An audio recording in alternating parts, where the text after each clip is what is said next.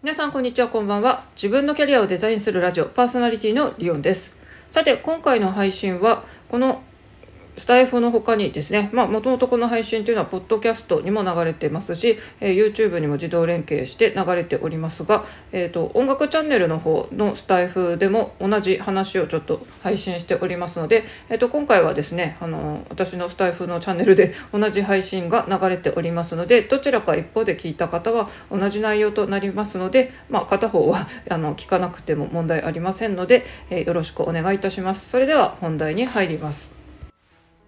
さて今日は英語の話をしたいと思います。まあちょっとですね、プロ英語講師らしくですね、結構今日はあの真面目な話をかっちりとしていきますが、えー、興味ある人は聞いてみてください。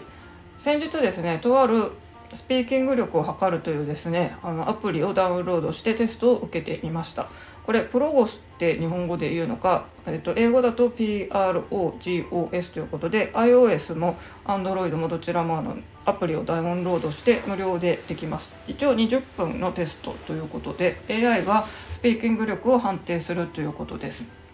でこれでですねえー、セファールあなたがどこのあのセファールかが分かるってことでじゃあこのセファールって何よってことなんですけどこれは主要検定試験との、えー、対象表換算表となります。えーと、一応これ6つですねレベルが分かれてて下のレベルから C2C1P2B1A2A1 ということで、まあ、A1 が一番いいということですね。で、まあ、いろんな英語試験、まあ、日本だと英検と TOEIC がそう壁かなと思いますけども、えーと正直 TOEIC と英検だけでもですね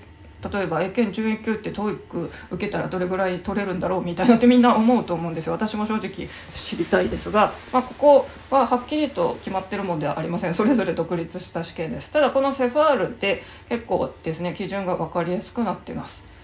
一応ですねあのセファールで分かるこの英語資格をちょっと今読み上げていきます。ケンブリッジ英語検定英検 GTEC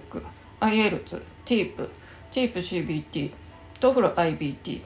TOEIC-LR、または TOEIC-S&W ということで、まあ、一通りですね、英語資格と呼ばれるものがですね、あの、網羅されています。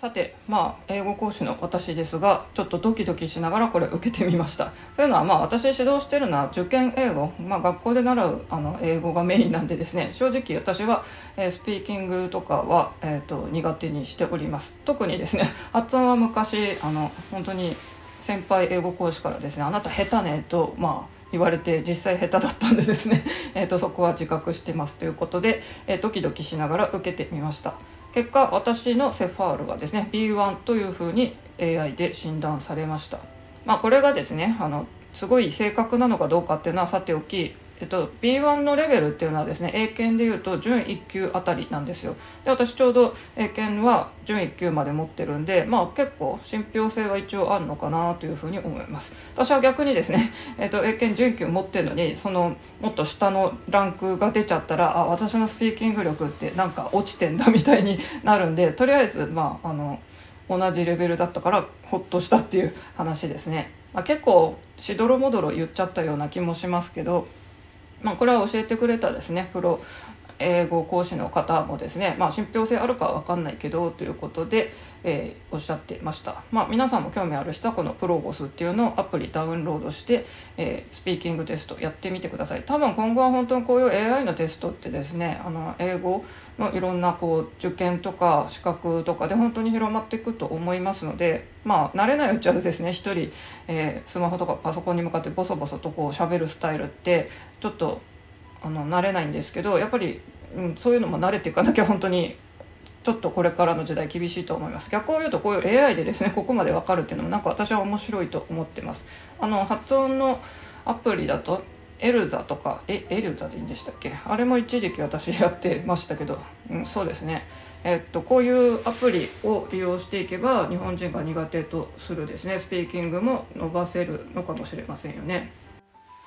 じゃあここでですね実際に日本語からですねどうやって英語にしていくかっていうのをですね私がさっきちょうど日本語でこう思いついた分を英語にしてみたその思考回路をちょっと説明していきたいと思います。私 Kindle 本を出しました。で一応あのカテゴリー2つで1位を獲得しててですね、まあ、あの初心者にしては今のところこの全体で100位以内に入ってるってことでこれはプロ編集者からですねすごいことですよと褒められはしたんですよ。で今回これはそのプロ編集者の方がタイトルをつけてくれてます。そして表紙はですね、えー荒野さんというスタイフのリスナー仲間が、えー、自発的に作ってくださっています。ということで、まあ、3人の協力も得てこの売上実績が出てるってことなんですけども私はこれでですねあ私の本が売れれば売れるほどあの2人にもいい影響を及ぼすんだ、まあ、荒野さんはデザインあの Kindle1 位も獲得した本のデザインあの表紙を作ったってことでアピールできますしまああの編集者平野さんという方は、まあ、もう他の本で十分実績のあるプロの方なんですけど、まあ、私のこのタイトルだけでも手がけたということで、えーと、よりですねこの実績の中に加えることができるということで私はこうふと思いついたですねこの私の本が売れれば売れるほど協力してくれた人の役に立つっていうですねいかにもこの高校英語のですね 英作文の課題に出るもうこれ構文としてあるんで、まあ、これをちょっと私もあのスラッと言ってみようと思って、えーと、こここの「何々すればするほどほにゃららだ」っていうのはまあ多分あのここら辺を勉強してる人だったらですね「ザ・モア・ザ・モア」構文が出てくると思います。私も当然これで、えー、文を作ってみました「The more my book sells」私の本が売れれば売れるほど「The more」でここで学級のこの「モア」が来ていて次えっと、ここはあの生物主語のようにですね。それが、えー、人々の役に立つということで「It helps the people」じゃあどんな人なのっていうとここで関係代名詞「who」を使ってですね「cooperated with me」私に協力してくれた人の役に立つということで私はザ・モア・ザ・モア構文を思い浮かべました。で一応これ Google 翻訳にかけるとやっぱりこの文が出てくるんでああの一応ザ・モア構文私はきちんとできたということになるんですがもう一個ですねより Google 翻訳よりも今あの正確な翻訳ができると言われているのが DeepL というサイトですね。えっと、こちらに同じ日本文を入れてみるとですね、えっとまあ、前半は同じでした。The more my book sells, the more it helps the people who helped me. えっと、私はこれ協力してくれた人の役に立つっていう日本語を作ってるんですけど、えっと、こちらの DeepL ではですね Cooperate っていう協力するっていう動詞じゃなくて Help を使ってます。つまりこれはあの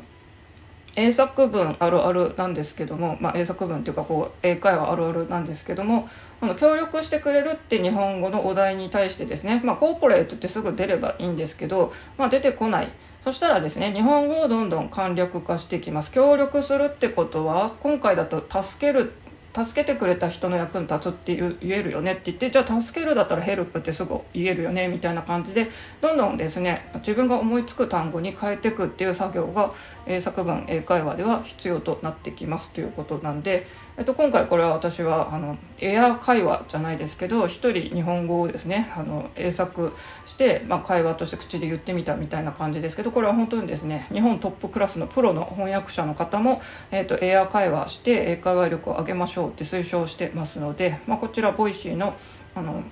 プロ翻訳者のですね田中恵子さんがよく本人のあのご自身のですね英語のチャンネルでおすすめの方法としておっしゃってますのでこれは本当にですねあのそういうプロの翻訳家の方じゃなくても普通に私もそうですしあの英語指導してる人だったらあの多分みんなが口にする方法だと思いますので皆さんもぜひですねちょっと今、まあ、マスクしてることもあるのでですね、まあ、ちょっとぐらいブツブツつぶやいてもあんまり怪しまれないと思うんで、まあ、空いてる時間にボソッとですねあの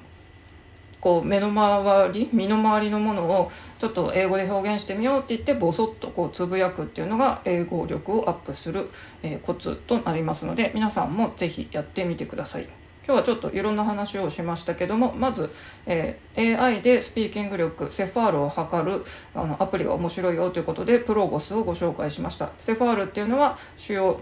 検定試験との換算表なんだよということで、まあ、あのそこで B1 とか A2 とかいろいろ出てきますのでじゃあ自分は英検何級ぐらいのスピーキング力があるんだっていうのがちょっとあの確かめることができます。後半はですね実際に、えーと、英会話してみましたけどもこちら今回出てきた構文はですねあの大学受験でも本当にあのよく出るあの構文集で、えー、絶対暗記しなきゃいけないザ・モア・ザ・モア構文ですね。何々すればするほどほにゃららだっていう文章ですということで、うん、あの会話が得意な人で逆に文法が苦手な人っていうのはこういう構文の、まあ、インプットが足りないケースもありますよね。まあいろいろありますね発音が得意だけどこういう構文とか文法が苦手って人もいれば私のように文法系はまあ頭に入ってるけど実際あまりこう言えなかったりとかあとは発音が微妙ですみたいな人もいますが、まあ、英語は言葉ですし通じることが目的ですのであんまりですね 発音もうあの Japanese English というのももう広まってますしあの英語をですね第一言語としない人って本当にあのもう世界中でいっぱいいてですね、まあ、それぞれのシングリッシュとかまあ、インドなまりとか中国なまりとかあとオーストラリアだってあのなまりがあるじゃないですか。そんな感じなので、まあ、そこまでですねあの厳密に発音あの絶対こう R を巻かなきゃとかじゃなくても結構日本のこの単に R ってそんなに巻いてなくてもですね普通にあの対談とか聞いてると通じて会話がコミュニケーションきちんと成り立ってると思いますので、まあ、とりあえずですねあんまりあの本当日本のこの英語警察の風習は良くないので、えー、まずは口にしてみましょう今は本当にあの外でもこのマスクでブツブツ言ってるのは、えーいいと思いますが、まあ、外でさすがにブツブツ怪しいよっていう場合はもう一人家でですねブツブツやるのがいいと思います。ということで今日はガチで英語について語ってみました。それではまた。